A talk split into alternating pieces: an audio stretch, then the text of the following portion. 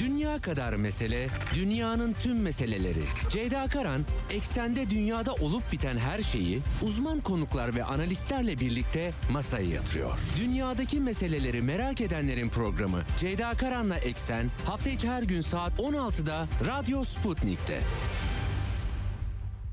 Eksenden merhabalar efendim. Bugün 6 Aralık 2022 günlerden salı dünyadan haberlerle yine karşınızdayız. Gündem yüklü. Dün Ukrayna'nın e, pek çok kentinde e, enerji altyapısının hedef alındığı Rusya Federasyonu'nun müdahaleleri geldi. Ukrayna ordusunun da iki bölgede Rusya havaalanlarına saldırısı söz konusu oldu e, açıklamalar var. Güvenlik tedbirleriyle ilgili olarak tabii ki siyasi mesajlarda devam ediyor. Rusya Federasyonu'ndan e, özellikle Amerika Birleşik Devletleri'ne yönelik Amerika'dan da açıklamalar yapılıyor. Ee, Ukrayna'da sahada e, askeri müdahalenin devam ettiği bölgelerde e, Rusya Federasyonu'nun e, özellikle Bahmut cephesindeki e, hamlelerini aktarmıştım e, sizlere.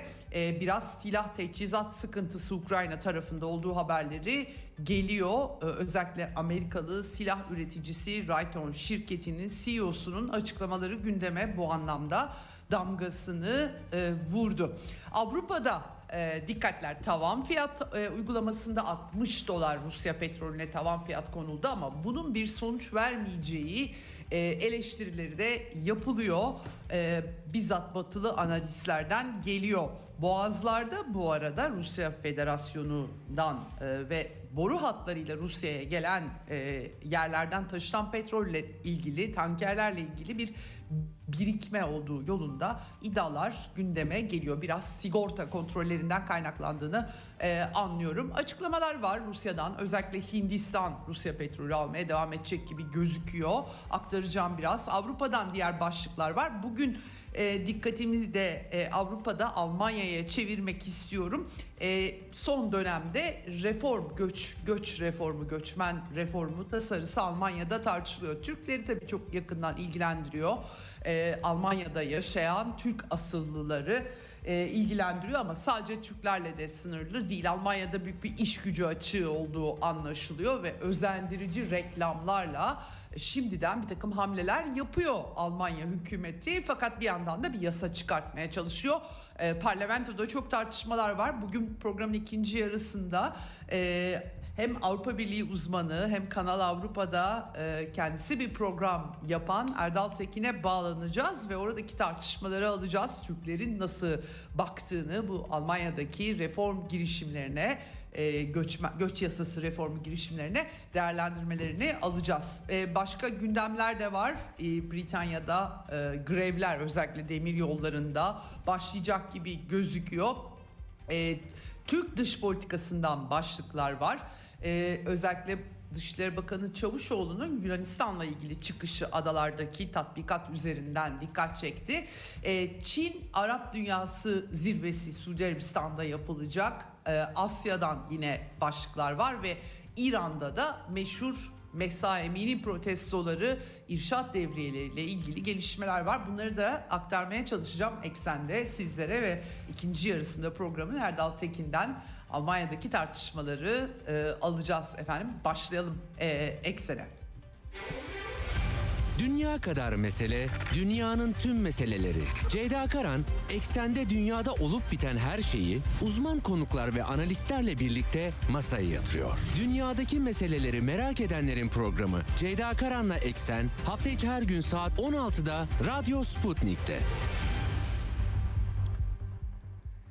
Evet, Telegram hesabından programımızın linkini paylaştım. Sputnik Radyo, Radyo Sputnik'e katılmanız, rahatlıkla Telegram üzerinden bizi dinlemeniz için yeterli. Frekanslarımız İstanbul'dan 97.8, Ankara'dan 96.2, İzmir'den 91, Bursa'dan 101.4 ve Kocaeli'den 90.2 internet üzerinden de bizi Sputnik web sitesinden rahatlıkla Türkiye'nin her yerinden de e, dinleyebilirsiniz e, diyelim. E, gündem yüklü demiştim. Tabii Ukrayna ile başlayacağım. Dünyadaki pek çok gelişmeyi Rusya Federasyonu'nun 2014 darbesi sonrası 8 sene sonra gelen Minsk anlaşmalarının çöpe atılmasıyla gelen müdahalesi belirliyor pek çok tartışmayı.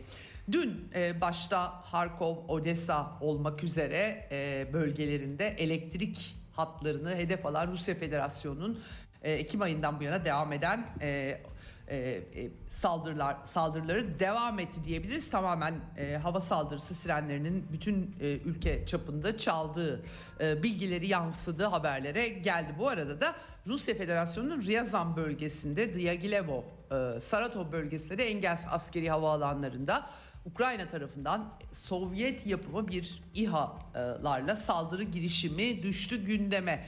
Ee, önlendiği belirtiliyor saldırı girişiminin ancak düşen parçalar iki büyük uçağın gövde kaplamasında e, hasara yol açtı.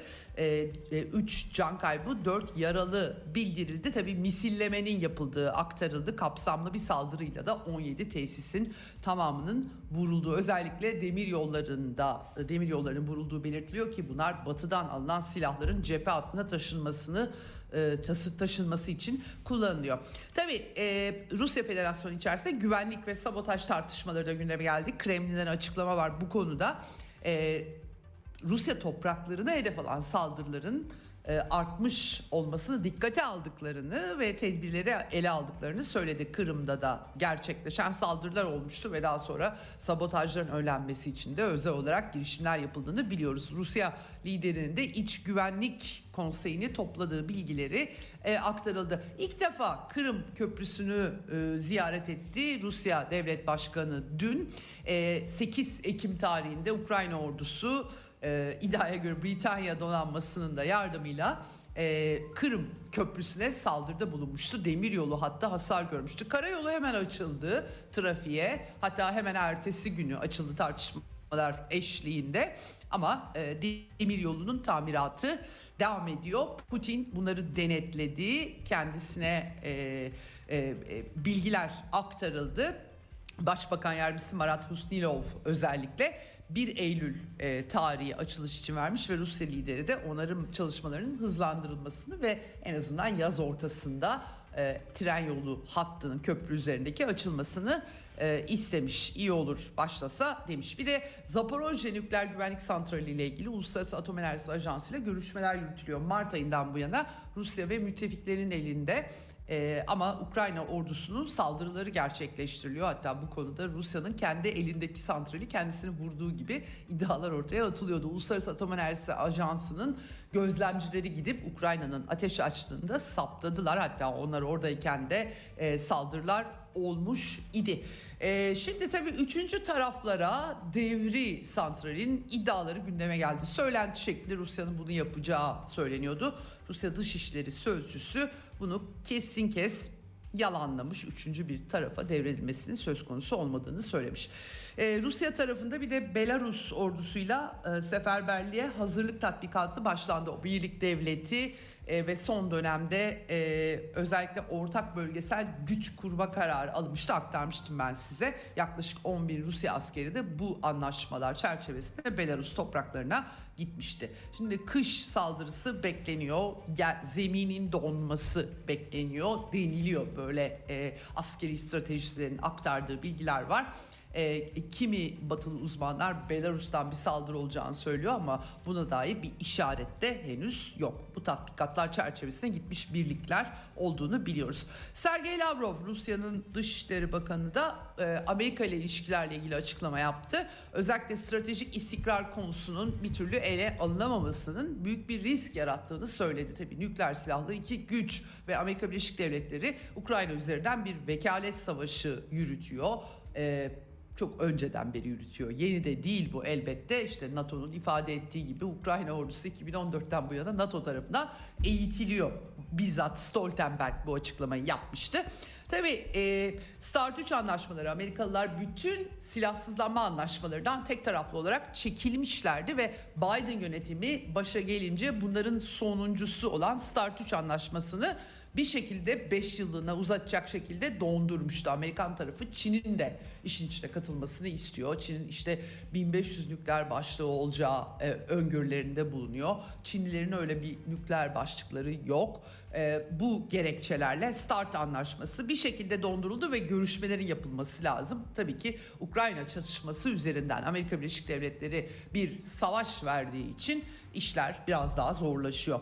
E, Sergey Lavrov bu konuda e, Amerika Birleşik Devletleri'nin e, fiili askeri cepheleşme politikasını eleştirmiş ve bunun ciddi bir tehdit olduğunu söylemiş. E, bunları uyarılar yapıyoruz ama ciddiye almak yerine art niyetle çarpıtıyorlar ve bizi tehdit retoriği kullanmakla suçluyorlar demiş. E, Rusya tarafının da herhangi bir silahlı çatışmanın önlenmesini öngören mutabakatların mantığına sık sıkıya bağlı olduğunu dile e, getirmiş. Bakalım bunlar nereye varacak. Bu arada e, Amerika'nın ödüllü yönetmeni Oliver Stone, Vladimir Putin'e de belgeseli meşhur Donbas'la ilgili belgeseli Amerika, Batı medyalar, medyasında hiç yer almayan pek çok şeyi ortaya sermişti oradaki iç e, savaşın durumunu, darbe sonrası ortaya çıkanları. Oliver Stone Suudi Arabistan'da Cidde'de bir belgesel festivale Kızıldeniz Uluslararası Film Festivali'ne daha doğrusu katılmış ve burada açıklamalar yapmış. E, açıkça e, Biden yönetiminin Rusya'da rejim değişikliği hedeflediği ve tehlikeli işlere kalkıştığını söylüyor Oliver Stone.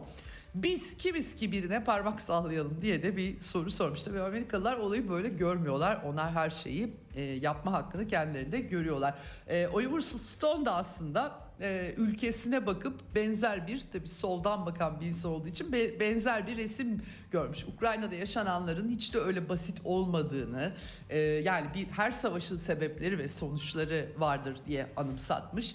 2014'ten bu yana Donbas'ta yaşananları e, Amerika'nın Ukrayna'yı silahlandırması ve Rusya düşmanı aşırı milliyetçi bir zemin haline getirmesini e, hatırlatmış kendisi. Amerika kurallara dayalı uluslararası düzeni ihlal eden ülkeleri kınamakta hızlıdır ama Amerika ne zaman isterse tüm kuralları çiğner bunu siz de bilirsiniz demiş söyleşiyi yapana.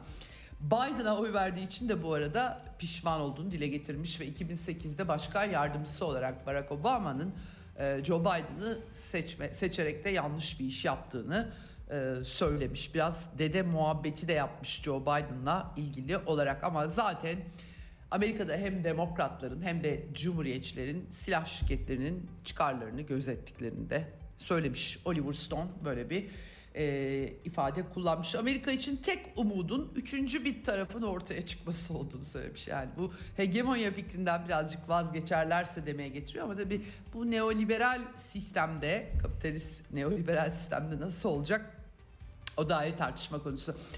E, Amerikan yönetiminin tabii son en az son 30 yıldaki müdahalelerin hani Vietnam Savaşı'na kadar gitmeyelim ama hepimiz biliyoruz. E, bunun acı sonuçlarını da hepimiz bütün dünya biliyor aslında ama sanki bunlar olmamış gibi herkesin iyiliği için tabii Amerika hep bomba fırlatıyor mantığı var.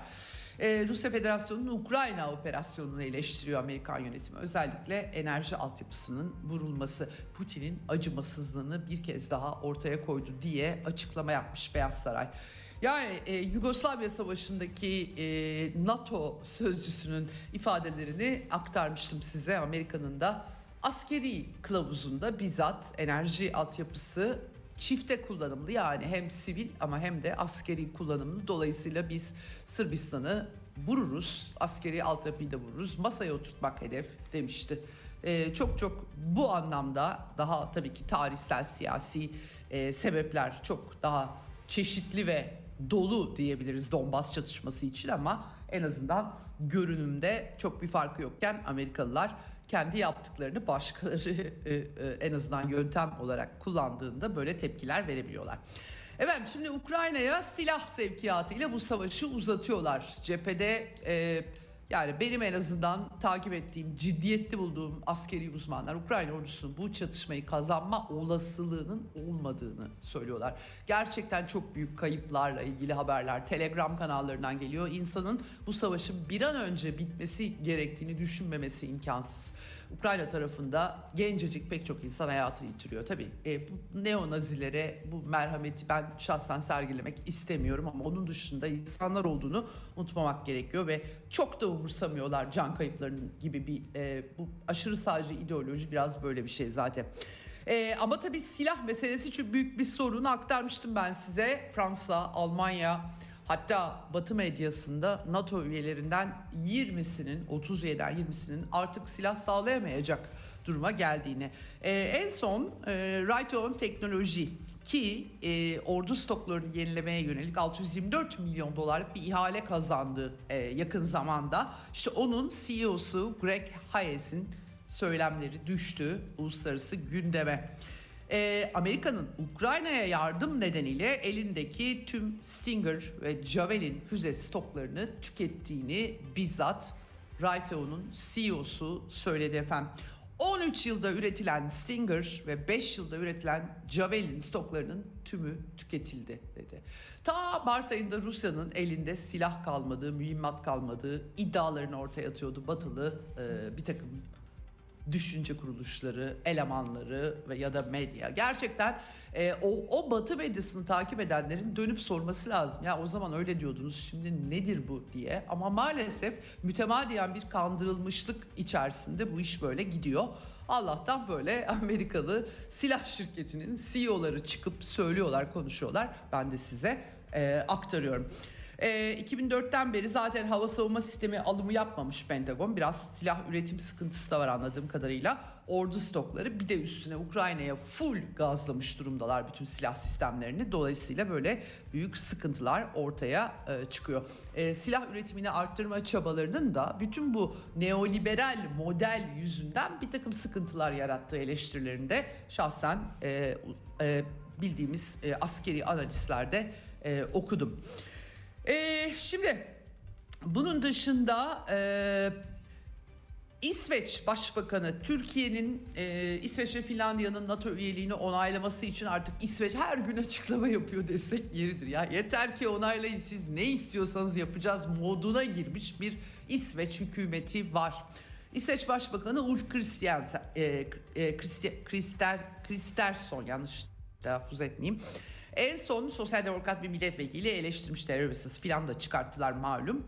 E, Nalin Pekgül e, ona bir mektup yazmış ve demiş ki Türkiye e, İsveç terör üssü haline gelmemeli. Biz vatandaşlarımızı iade etmiyoruz ama e, terörün finansmanına veya başka bir suça e, e, e, bulaşanların korkması gerekiyor, bulaşmayanların korkmaması gerekiyor demiş. Ve bütün Avrupa'nın terör tanımını da aslında etkileyecek gelişmeler olduğunu unutmamak gerekiyor. İsveç, Finlandiya'nın NATO üyeliği için her şeyi yapmaya hazır bu e, halinden. İsveç'in terör üssü olmasına izin vermeyeceğiz. Türkiye'nin de terörizme karşı kendini koruma hakkı olduğu konusunda her zaman netim demiş. Şimdi Finlandiya Savunma Bakanı e, Kaikkonen e, Ankara'ya geliyor. Yarın e, pardon Perşembe günü yanılmıyorsam Milli Savunma Bakanlığı'nda görüşmeleri olacak Ankara'da. E, bir takım iadeler başladı ama anladığım kadarıyla tam olarak Erdoğan yönetiminin istediği şeyler olmuyor. O yüzden de e, seneye kalmış gibi gözüküyor Türkiye parlamentosunun. Macaristan Şubat'ta büyük olasılıkla onaylayacak. Öyle haber gelmişti e, Türkiye Türkiye'nin onayı da 2023'e kalmış gibi bir manzara var ortada. Evet ve e, Avrupa Birliği ülkeleri ve Amerika Birleşik Devletleri, Britanya, Kanada, Japonya e, gibi ülkeler de buna dahil G7 ülkeleri aslında 5 Aralık tarihi itibariyle pazartesi günü yani Rusya petrolünün e, fiyatını varil başına 60 dolarla sınırlama kararını devreye soktular. E, 60 doların üzerindeki petrolün nakledilmesi, sigorta kapsamına alınması, burada önemli olan sigorta kısmı bir yasak e, getiriliyor ama bu nasıl uygulanacak birazcık karışık gözüküyor. 5 Aralık'ta aynı zamanda 6. paket gereği Rus petrolüne deniz yoluyla taşınana ambargoda getirmiş durumdalar. Herkes bunun etkilerini e, tartışıyor. E, Türkiye'de boğazlardan geçmek isteyen Rus tankerlerinin sigortalarının tamamının kontrol edildiği bu yüzden de bir birikme olduğu karasularında 19 ham petrol tankeri olduğu yolunda haberler e, var. Yani e, denetim e, nedeniyle bir bekletme durumu olduğu anlaşılıyor. Rusya tarafından tepkiler var. Tamam petrol e, petrole tavan fiyat getirenlere petrol satmayacağız diye çok net biçimde ifade etmişlerdi. E, Dışişleri Bakanlığı Sözcüsü Sergey Ryabkov açıklama yapmış ve küresel e, piyasayı çökertecek Amerika'nın e, Janet Yellen'ın fikriydi bu. E, onun Selefi e, Manuchin de aptalca diye nitelendirmişti bu fikri. Bakalım ne doğuracak bu. Ama Ryabkov diyor ki yani bu tür yöntemler e, kendi uyguluyorlar ama hem Avrupalılar hem de Amerikalılar kendi bildikleri dalı kesiyorlar e, diyorlar. Nasıl bir küreselleşme, nasıl bir küresel pazardan söz edebilecekler? Bu arada kendilerinin e, bağlı olduğu kapitalist ve piyasa modelinin mantığını aslında biraz e, zorlayan bir girişim bu. Rusya'nın ve Rusların hayatını zorlaştırmak için Ukra- Ukrayna harekatına başka barışçı çözümler tabii ki bulunabilirdi. BM onaylı Minsk anlaşması başta olmak üzere ama onlar çöpe atılmıştı. Şimdi Hindistan tabii Rusya petrolünü en çok alan ülkeler Asya'ya kaydı dolayısıyla. Gerçi Avrupalılar da üçüncü taraflardan sağlıyorlar bu petrolü. Daha pahalıya alıyorlar tabii bu arada.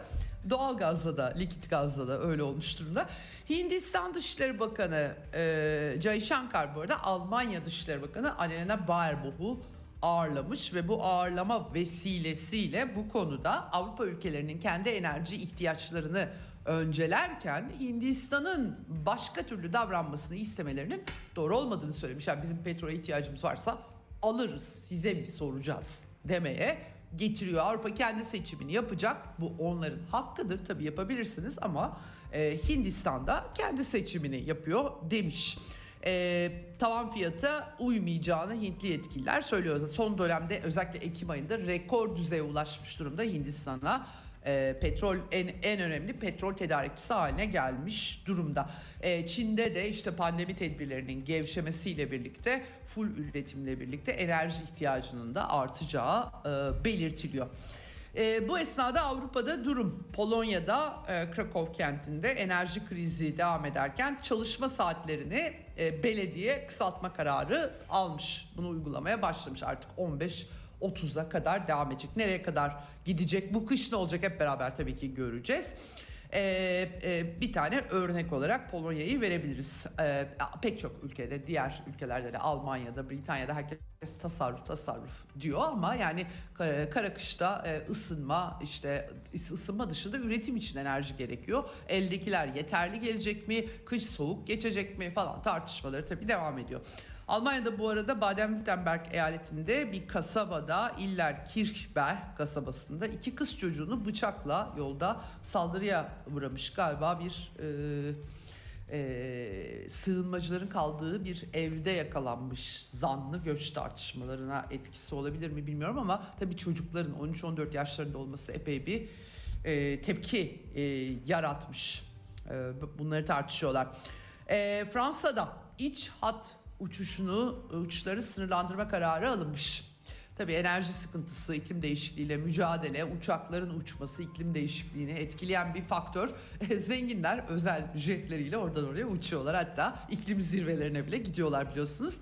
Efendim e, trenle iki buçuk saat süren e, yollar mesafelerde uçak seferleri yapılmayacak. Çok mantıklı. Türkiye'de şuradan e, işte İstanbul'dan Edremit'e falan uçak kalkıyor. Böyle acayip bir şey. E tabi ama bizde tren yolu yatırımı doğru düzgün yapılmadığı için hakikaten e, çok acıklı. E, Avrupa'da biraz daha etkili bir tren yolu ağı olduğunu belirtmekte fayda var. Dolayısıyla mantıklı bir karar. Niye iki buçuk saat e, süren mesafelere trenle iki buçuk saat süren mesafeye uçakla hem güvenlik kontrolüne giriyorsunuz girişi çıkışı e, zaten e, bir saatte uçtuğunuz e, uçuş için 5 saatinizi harcıyorsunuz. Gerçekten çok mantıksız. İyi olmuş, yapmış Fransızlar. E, Paris'te de bir başlarında e, Louvre Müzesi'nin önünde çadır kamp kuran göçmenlerle, Afrikalı kaçak göçmenler e, oturma çalışma izinleri olmadığı için ev kiralayamıyorlar. Ne yapacaklar? Yani onlar da çadır kurmuşlar. Tabii polis bunu temizleme kararı almış. Britanya'da da göçmenlere yönelik yeni polisiye tedbirler Rishi Sunak kendisi de Hindistan kökenli bu arada devreye sokmuş durumda. E, Britanya'da İngiltere'de demir yolu grevleri kapıda 24-27 Aralık ben ondan önce de görmüştüm ama bu artık görüşmelerde toplu sözleşme görüşmelerinde Ulusal Demiryolu Denizcilik ve Taşımacılık İşçileri Sendikası hükümetle uzlaşma sağlanamadığını duyurdu. Her yıl %4'lük zam teklifini oylamalar için bir hafta süre verilmiş Ee, ve e, sendikada bunu reddedin demiş. Enflasyon %11. Enflasyonun altında kalıyor. Ee, Türkiye'de de öyle gerçi diyeceksiniz. Ücretler ezildi gitti. Enflasyon uçtu gitti artık takip edemiyoruz. Ee, biz bizde de maalesef emeklilere falan yani gerçekten çok acınası paralar ödeniyor. Ee, teselli olmayacak tabii ki dünyada herkes rahat yaşasın ama Britanya'da da durum e, hakikaten orada yaşayan geçimlerini sağlamaya çalışanlar için parlak değil. Bir de üstelik e, bu e, enteresan bir şey muhafazakar partinin başkanı Nadim Zahavi bakın hepsi göçmen kökenli bu arada devşirilmişler daha mı acımasız oluyor diye düşünüyorum emperyalist ülkeler bakımından. E, grevlere karşı ordunun devreye sokulabileceğini söylemiş. Maşallah efendim hükümet bu tehdidi orduyla işçileri ezerek halleder demeye getiriyor. Çok şahane bir demokrasi var gördüğünüz gibi.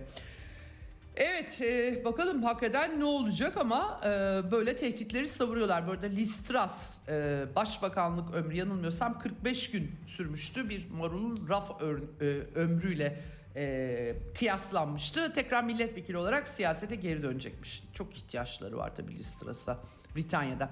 Yunanistan'da polis 16 yaşında bir genç e, bu arada Selanik'te benzin almış galiba parasını ödemeden ayrılmış. Şikayetçi olunca e, işte peşine düşmüşler. Yalnız dur ihtarına uymayıp kaçınca da ateş açmışlar ve çok ağır yaralanmış başından. E, bayağı eylemler gerçekleştirildi. Atina'da, Selanik'te arada sırada Yunanistan'da böyle şeyler görüyoruz maalesef. Tepkiler de büyük oluyor. Bayağı şiddetli görüntüler var. Ee, Kanada'da da vatandaş olmayan göçmenlerin orduya alınması e, fikri ortaya çıkmış. Bunun sebebi işte cinsel taciz vakaları patlamıştı. Arkasından pandemi isyanları çıktı Kanada'da malum. Personel sıkıntısı yaşıyorlarmış. 8 bin asker açığı varmış Kanada'da. Evet Çin efendim e, Amerikan e, Savunma Bakanlığı Çin'e ilgili özel rapor yayınlamıştı. Ee, özellikle de Çin'in nükleer silahlarını arttırdığı iddialarını ortaya e, koyan. Çin Savunma Bakanlığı biraz sert yanıt vermiş. Demiş ki asla ilk kullanan olmama politikamız var bizim birincisi. İkincisi Amerika dünya barış ve istikrarının en büyük baş belası ve yıkıcısıdır demiş Çin Savunma Bakanlığı sözcüsü. 2035'te 1500 nükleer başlı olacak Çin'in diyor Amerikalılar e, raporlarında söylüyorlar. E, Çinli sözcü bu işlere fazla girmemiş ama Çin'in ulusal politikasının, savunma politikasının askeri stratejisinin çarpıtıldığını Amerika tarafından e, dile getirmiş. E, ve hemen Avustralya, Amerika'nın Avustralya, daha doğrusu Anglo-Amerikan dünyanın AUKUS paktıyla Avustralya'ya nükleer e, güçle çalışan denizaltı e, sunmaya e, kalkıştığını e, anımsatmış. Çin'de e, eski lider Jiang Zemin'in bu arada anma töreni düzenlendi, hayatını yitirmişti. Covid kısıtlamaları da devrede kalmaya devam ediyor, gözüküyor Şangay'da. E, özellikle de işte e, kamusal alanlarda test sorulmayacakmış bundan sonra. 5000 en son e, 5046 civarı vaka sayısı. Tabi asimet, as, asemptomik vakalar fazla onu belirtmek lazım. 371 bin civarında toplamda asemptomik vaka var. 1 milyar 400 milyon nüfusu olduğunu Çin'in anımsamak lazım. Asıl Çinlilerin dış politikadaki dikkatleri ise Avrupa, e, Arap e, zirvesinde. 9 Aralık'ta Suudi Arabistan ev sahipliği yapacak özellikle enerji işbirliği, enerji projeleri işbirliği konuşuluyor. Tam da Suudi Arabistan'ın OPEC artının petrol kesintisi kararı sonrası Amerika ile ilişkileri biraz limoni iken e, böyle bir e, zirvenin gerçekleşmesi dikkat çekici. Ben de bu hafta e, ba- bakmaya çalışacağım. 9 Aralık'ta zirve zirve düzenlenecek. Öncesinde Çin'den raporlar açıklandı. Enerji işbirliği Araplarla tarihsel geleneksel ilişkilerin e, altını çizen tarzda Katar'da bir fotovoltaik ne demekse bu e, elektrik santraliymiş bu e, açılmış e, Çinli işletmeler inşaata katılmış. Aynı zamanda sadece e, o da değil Birleşik Arap Emirlikleri'nde en büyük güneş enerjisi santrali El Dafra santrali üretime başlamış. Bunlar tabii ekonomiye katkı aynı zamanda iklimle mücadele açısından da önemli projeler. Dolayısıyla Çinliler de Araplarla bu tarz projeler zemininde iç işlerine de karışmadan e, ilişki e, kurduklarının altını e, çiziyorlar. Evet ve e, Türk dış politikasından başlıklarımı e, aktarmak istiyorum e, size. E, şimdi Dışişleri Bakanı Çavuşoğlu özellikle galiba Midilli'de Yunanistan e, zaten artık askerileştirmiş durumda adaları. E, Midilli'de de bir tatbikat olduğu söyleniyor. Dışişleri Bakanı Romanya Dışişleri Bakanı ile görüşmesi sonrası soruları yanıtlarken sert çıkmış e, silahsızlan silahlandırılamaz şartıyla verildi Ege Adaları demiş. Paris Anlaşması'na dikkat çekmiş. Gerçi Türkiye Paris Anlaşması'nın tarafı değildi ama sonuç itibariyle e, Yunanistan tarafı öyle diyelim. Ama tarafı ama uygulanmıyor tabii ki. E, buradan buradan yalnız tabii e, Dışişleri Bakanı e, sert çıkmış ihlaller e, demiş. Bu ihlallerden vazgeçmezse Yunanistan egemenliğini bunların egemenliği tartışılır demiş. Sessiz kalmamız mümkün değildir demiş ve bir gece ansızın demesinin nedeni bu demiş. E, bu da artık bir motto haline geldi. Her şeyde bir gece ansızın e, diyoruz. 100 kişilik bir heyet İsrail'den e, 70'e yakın şirket var. E, İhracatçılar Meclisi'nin davetiyle geliyormuş. Ekonomik ilişkiler e, iyice e, derinleşecek, yoğunlaşacak gibi gözüküyor. Zaten öyle. Evet, şimdi e, hemen konuğuma bağlanmak istiyorum Orta Doğu'ya, e, Orta Doğu başlıklarına, kalan başlıklara geçmeden önce Almanya'ya bağlanıyoruz. Serdal Tekin, aynı zamanda Avrupa Birliği uzmanı, Kanal Avrupa'da Bakış Açısı isimli bir program yapıyor kendisi. Me- meslektaşım diyebilirim bu anlamda. Hoş geldiniz yayınımıza Erdal Bey. Hoş bulduk Sayın Kalan. Teşekkür Çok teşekkür- ediyorum. Davetiniz için teşekkür ediyorum efendim. Ben teşekkür ederim efendim katıldığınız için. Ee, her zaman e, dünya gündemi çok yoğun oluyor. Ben de elimden geldiğince derinleştirebileceğim parçalar seçiyorum. Almanya'yı aslında bir süredir görüyordum. Bizde çok yakından ilgilendiriyor. Tabii çok geniş bir e, Türkiye'den göçmen nüfus yaşıyor. Her zaman bir takım sorunlar, entegrasyon sorunlarını aslında konuşuyoruz ama e, sanıyorum bu sefer bu göç yasası daha yoğun bir tartışma e, yaratıyor. E, izleyebildiğim kadarıyla sor, e, size e, buradan yola çıkarak soracağım. E, şimdi e, bir reform gündemde öncelikle e, sadece Türkler de değil tabii ki başka ülkelerden de bir zannedersem bir de iş gücü problemi var. Adeta bir vatandaşlık reklamı e, bombardımanı benim Türkiye'den çok dikkatimi de çekiyor. Beyin göçü çok tartışıldığı için Türkiye'de. Ee, öncelikle bunu sorayım. Ee, nedir Almanya'nın derdi? Neden şimdi bir e, yani ne yanlıştı? Çünkü göç meselesi Almanya için çok bilinmedik bir mesele değil. İkinci Dünya Savaşı'ndan bu yana. Neden şimdi böyle bir ihtiyaç hissedildi? Nedir bu e, Scholz hükümetinin göç reformu yasası? Ee, Sayın Karan, e, öncelikle şunu ifade etmem gerekiyor. Kıta Avrupa'sında e, sanayi devrimini her iki dünya savaşını yaşamış olduğundan dolayı en geç tamamlayan ülke Almanya. Ve Almanya 1955 yılından itibaren yani 19 İkinci Dünya Savaşı'ndan sonra sanayileşin, sanayileşmesinde mo- modernleşmeyi yani ekonomik modernleşme hareketini başlattığı andan itibaren 1955 yılında İspanya'dan ve İtalya'dan öncelikli olarak sonra 1961-62 yılından itibaren de Türkiye'den insan e, e, gücü göçü alarak bu açığı kapatma unsurunu oluşturdu. Ta ki ne zamana kadar? 1974 yılına kadar. Fakat şimdi federal hükümet koalisyon hükümeti tekrar yeni iş göçü, göçünü hayata geçirmek durumunda kaldı. Neden kaldı? Bunun iki sebebi var. Bir, Almanya yaşlı bir toplum. İki, Almanya birçok sektörde e, yaşanan bir kalifiye personel sıkıntısı yaşıyor. Çünkü Almanya e, marka değeri yüksek olan bir ülke. Birçok birçok alanda marka değeri olan Almanya'nın birçok alanda birçok sektörde kalifiye personel açığı var. Ne bu? İşte başta pandemiden sonra yaşandı, pandemiyle beraber yaşandı. Sağlık sektöründe çok büyük bir kalifiye personel açığının olduğunu gördü Almanya. Oysa ki Almanya kıta Avrupa'sında sağlık sektöründeki özelleştirmeyi en az yapan %31 ile sınırlayan tek ülke. Evet, evet doğru Bakın söylüyorsunuz. bu İspanya'da yüzde 64, Evet. bu Fransa'da yüzde 59. Almanya onun için pandeminin ilk dönemlerindeki e, e, üzerine düşen görev ve sorumluluğu başarıyla tamamladı. Ama bugün özelleştirilmiş sağlık sektöründeki ülkeler pandemiyi çok ağır yaşadı. Ne yaptı Almanya o anda? Kendi ülkesinde veya ülke dışında sağlık sektöründe emekli olan bütün kişileri göreve da- çağırdı, davet etti.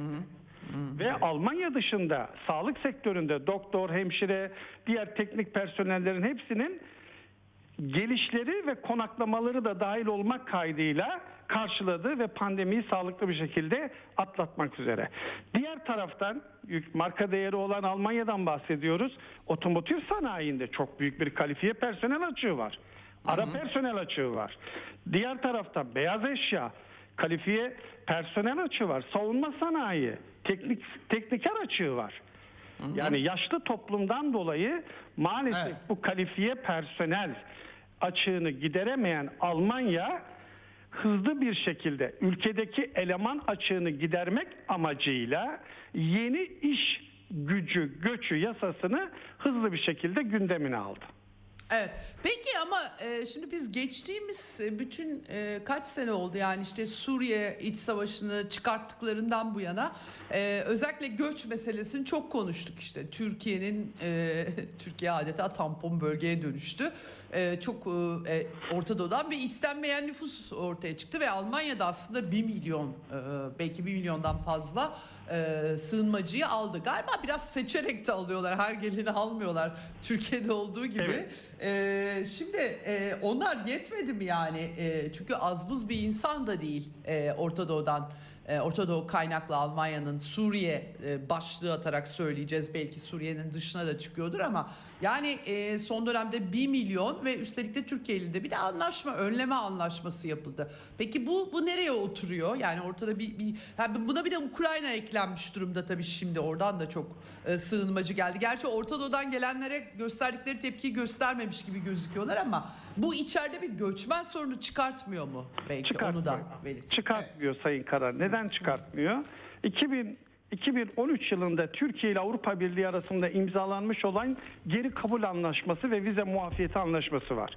Bu anlaşma bir yerde duruyor. Burada duruyor. Fakat Almanya'nın şu anda ülkedeki eleman açığını gidermek amacıyla birden harekete geçirdiği, hayata geçirmek istediği insan gücü göç yasası e, Orta Doğu, Kuzey Afrika ülkelerinden gelen mülteci ve sığınmacılar adı altındaki unsurlardan oluşmuyor. Kalifiye kalifiye insan gücü üzerinden oluşuyor. Almanya dikkat buyurun 2011 yılından yani Suriye krizi çıktığından bu yana 2022 yılına kadar bu 11 yıllık süre zarfında yalnızca 1 milyon 80 bin mülteci sığınmacı aldı ve bunların içinde 486 bini kalifiye biraz önce siz e, ifade ettiniz. Kalifiye personel kalifiye insan olarak aldı. Yani nitelikli insanları aldı doktorları aldı avukatları aldı mühendisleri aldı teknikerleri aldı röntgen al- alanında çalışanlarını aldı. Türkiye farklı. Türkiye nin almış olduğu göç, almış olduğu mülteci, almış olduğu sığınmacılar Almanya'nın veya Avru- Avrupa'nın diğer ülkelerinin almış olduğu göç gibi değil. Avrupa ülkeleri başta Almanya olmak kaydıyla almış oldukları insan göçünde nitelik aradılar. Nitelik arayınca da kalifiye insan kalifiye e, eleman açığını gidermek üzere de kullandılar.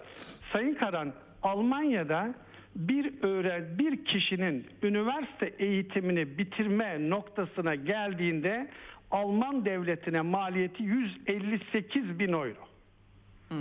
Şimdi Almanya bunu göz önünde bulundurarak ve buna 20 yıl emek vermesi lazım. O kişiyi kalifiye bir noktaya getirmesi için Alman devletinin e, 20 yılını vermesi gerekiyor o kişiye. Ama bugün işte bu yasayla beraber Türkiye'den işte diğer dünyanın başka ülkelerinden insanları, doktorları, mühendisleri, işte diğer e, alandaki ihtiyaçların teknikerleri getirecek ama bu şekilde bu yasayla da yararlandıracak. Ama Evet. esas amaç esas amaç yeniden bir göçmen toplum oluşturmak değil. Ülkesindeki birçok alanda, birçok sektörde eleman açığını gidermek amacıyla yeni iş gücü göçü yasası altında nitelikli insanları ülkesine kazandırmak. Peki e, burada içerideki tartışmalar peki e, neden kaynaklanıyor? Çünkü muhalefetin de bir eleştirisi var. Yani vatandaşlığı ucuza sattıkları biz Türkiye'de de yaptığımız için benzer bir eleştiri. Aynı yere mi oturuyor? E, sosyal yardım meselesi var. Bir de Almanya'da tabii kalifiye ediyoruz ama tabii herkes gidip de e, doktorluk yapamayabiliyor. Hani e, en azından ben örneklerini e, Almanya'da yaşayan do- eşimden dostumdan işittim. Başka e, işlerde çalışma durumları da olabiliyor ama asıl mesele tabii sosyal devlet e, güçlü de bir sosyal devlet aslında Almanya. E, muhalefet neye neye itiraz ediyor e, burada?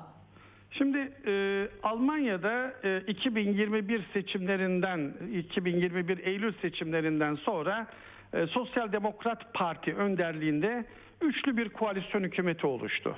Üçlü bir koalisyon hükümetinin e, hükümet protokolündeki maddelerden bir tanesi de e, vatandaşlığa geçişin kolaylaştırılma maddesiydi. Alman Sosyal Demokrat Parti e, bir süre önce e, bunu öncelik tanıyarak bu eleman açığını gidermek acı- amacıyla vatandaşlık yasasının e, güne çağa uygun hale dönüştürülmesine yönelik çalışmayı başlattığında e, koalisyon hükümetinin küçük ortağı olan Hür Demokrat Parti buna itiraz etti. Burada vatandaşlığa evet insan e, iş gücüne evet Hür Demokrat Parti'nin söylediği iş gücüne e, göçüne evet fakat vatandaşlığa geçiş yasasının kolaylaştırılmasına hayır dedi. Yani şu anda hükümette böyle bir kriz var. Diğer bir problem ne? Diğer bir problem de ana muhalefet partisi olan Hristiyan Birlik Partiler, e, Hristiyan Demokrat Parti'nin de vatandaşlığa geçişte çünkü onların gündemlerinde, politik gündemlerinde çifte vatandaşlık, Alman vatandaşlığına geçişte kolaylaştırma söz konusu olmadığından dolayı onlar da vatandaşlığa geçişin kolaylaştırılmasına yönelik yasa tasarısına, yeni düzenlemeye hayır diyeceklerini ifade etti. Şu anda burada bir kriz görünüyor. Ama Evet. unutmayalım ki Almanya devlet geleneği yüksek olan Almanya'nın en çok sahip olduğu ve en yüksek e, değeri olan e, istişare kültürü parlamentolara, parlamentolara, parlamentolara hakim olmuş durumda. Ve bunun da geçmişte olduğu gibi tartışmalar olacaktır. Kamuoyunda tartışmalar olacaktır. Siyaset kurumunda tartışmalar olacaktır. Ama federal hükümet, federal parlamento ve federal parlamentodan sonra da istişare ile beraber onun alt bir birimi olan ve eyalet parlament eyalet hükümetlerin temsiliyetinden oluşan federal konseyin onayıyla vatandaşlığa geçişin kolaylaştırılacağı kanaatini taşıyorum. Çünkü Peki Türklerin ha, çok özür diliyorum sözünüzü kestim. Türklerin tepkisi ne diye soracaktım ya da Türklere etkisi bu durum ne olacak? Türk Şimdi, Türkiye tabii- kökenleri. Tabii şimdi şöyle e, halen yürürlükte olan yasaya baktığımızda e, kişiler eğer Alman anayasasına yani kurallarına göre bir yaşamı 8 yıllık herhangi bir anayasal suç işlememişse 8 yıllık da bir oturuma sahipse zaten vatandaşlık hakkını kazanabiliyor. Ama bunun yanında tabii ki bir Almanca bilgisinin olması gerekiyor. Eğer zaten üniversite eğitimi de varsa buna çok rahat bir şekilde erişebiliyor. Şimdi yeni düzenleme ne getiriyor? Yeni düzenleme işte göçmen toplum açısından ve Almanya'daki göçmen toplumu oluşturan en fazla nüfusa sahip olan Türkiye orijinli toplum yani Federal İstatistik Dairesi'nin resmi rakamı 2 milyon 871 bin Türkiye e, toplumunun olduğunu ifade ediyor. Bu toplum e, bu yeni düzenlemeden tabii ki çok büyük bir beklentinin içine girdiğini ifade edebiliriz. Bu yeni düzenlemede taslak şu şekilde yani 4 veya 3 yıla e, işte bu yasal oturum süresini düşürmeyi tasarlıyorlar. Ve burada esas olan hesa, e, usul, unsur şu e, Sayın Karan, Sosyal Demokrat Parti bu çifti vatandaşlığın prensip olarak kabul edilmesini istiyor. Yani prensip olarak kabul edilmesini istiyor. Tabii diğer siyasi partiler biraz bu konuda temkinli e, yaklaşım sergiliyorlar. Ve e, bununla beraber eğer 5 yıldan fazla bir oturumunuz varsa Alman vatandaşlığına da geçmişseniz bir çocuk sahibi oluyorsanız çocuğunuz otomatikman Alman vatandaşı oluyor. Ama şimdiki mevcut yasal düzenleme size opsiyonlu vatandaşlıkını hükmediyor ve diyor ki 21 yaşına geldiğinizde ya Türk vatandaşı olacaksınız Evet. ya Alman vatandaşı olacaksınız. Yani ikisinden birisini seçeceksiniz. Ama yeni düzenleme bu hükmü ortadan kaldırıyor. Bu hükmü ortadan kaldırıyor ve size direktmen vatandaşlık e, e, hukukunu Evet. oluşturuyor. 67 yaşını doldurmuş 65 ve üzeri olan kişilere de çok iyi derecede Almanca e, yeterliliği e, e, tanınmadan veya beklenmeden onlara da vatandaşlık hakkı veriliyor. Peki Avru Almanya'daki göçmen toplum ve bu toplumun en fazla nüfusunu oluşturan Türkiye yani Türk toplumu buna nasıl bakıyor? Hali hazırda zaten geçerli olan vatandaşlık sadece Avrupa Birliği üyesi ülkelere e, ve e, İsrail, Güney Kore, Kanada, Amerika Birleşik Devletleri gibi e, kişilere de çifte vatandaşlık hakkını tanımıyor. Ben sürekli kat- katıldığım platformlarda bunu söylüyorum. Diyorum ki Almanya'nın sosyoekonomik kalkınmasına 60 yıldan fazladır çok önemli katkılar sunan Türk toplumunun Almanya'da temel yasalarla yönetilmesi yerine göçmen yasalarıyla yani bundan 20-25 yıl 2000'li yılların yasalarıyla yönetilmesi 21. yüzyıl Almanya'nın demokrasisine uygun bir yasa ve tarz değildir diyorum. İşte bu yasayla yeni düzenlemeyle Almanya'da yaşayan Türk toplumu yeni bir düzenlemeyle çifte vatandaşlığı çok rahat bir şekilde alacak. Bir Amerikalı gibi, bir e, Kanadalı gibi, bir Güney Koreli gibi kendi ülkesinde yaşamış olduğu şehrin bile yönetimine yani siyaset kurumuna direktmen etki etmiş olacak. Çünkü Türkiye Almanya'da yaşayan Türk toplumu var olan sorunlarını ancak ve ancak Almanya'daki enstrümanları kullanarak çözüme ulaşabilir. Evet. Bunun da en önemli ayağı politik çözümdür. Politik çözümde yer alabilmeniz, yetkin bir şekilde yer alabilmeniz ancak vatandaşlık statüsünden geçer. Evet o zaman anladığım kadarıyla Türk, Türk toplumu destekliyor diyebiliriz. Evet, Peki Türk toplumu destekliyor. Çok teşekkür ediyorum değerlendirme için. Çerçeveyi de anlamış olduk. Ee, Almanya'daki Türklerin de desteklediğini anlamış olduk. Çok e, sağ olun hem verdiğiniz bilgiler için hem Sağ olun. e, Çok yorumlar için. teşekkür ediyorum Sayın Karan. İyi yayınlar diliyorum. Teşekkürler. Sağ olun. Evet, e, Erdal Tekin'le konuştuk. Hakikaten çok tartışılıyor, sık tartışmalar var Almanya'da ama geçecek mi geçmeyecek mi hep beraber göreceğiz. Demek ki oradaki Türkler açısından da e, önemli olduğunu, önemli bir Türk toplumu olduğunu düşündüğümüzde e, e, böylesine bir vatandaşlık, yeni bir e, e, vatandaşlık çerçevesine kavuşmak önem arz ediyor. Erdal Bey'in e, söylediklerinden e, anladığımız bu oldu.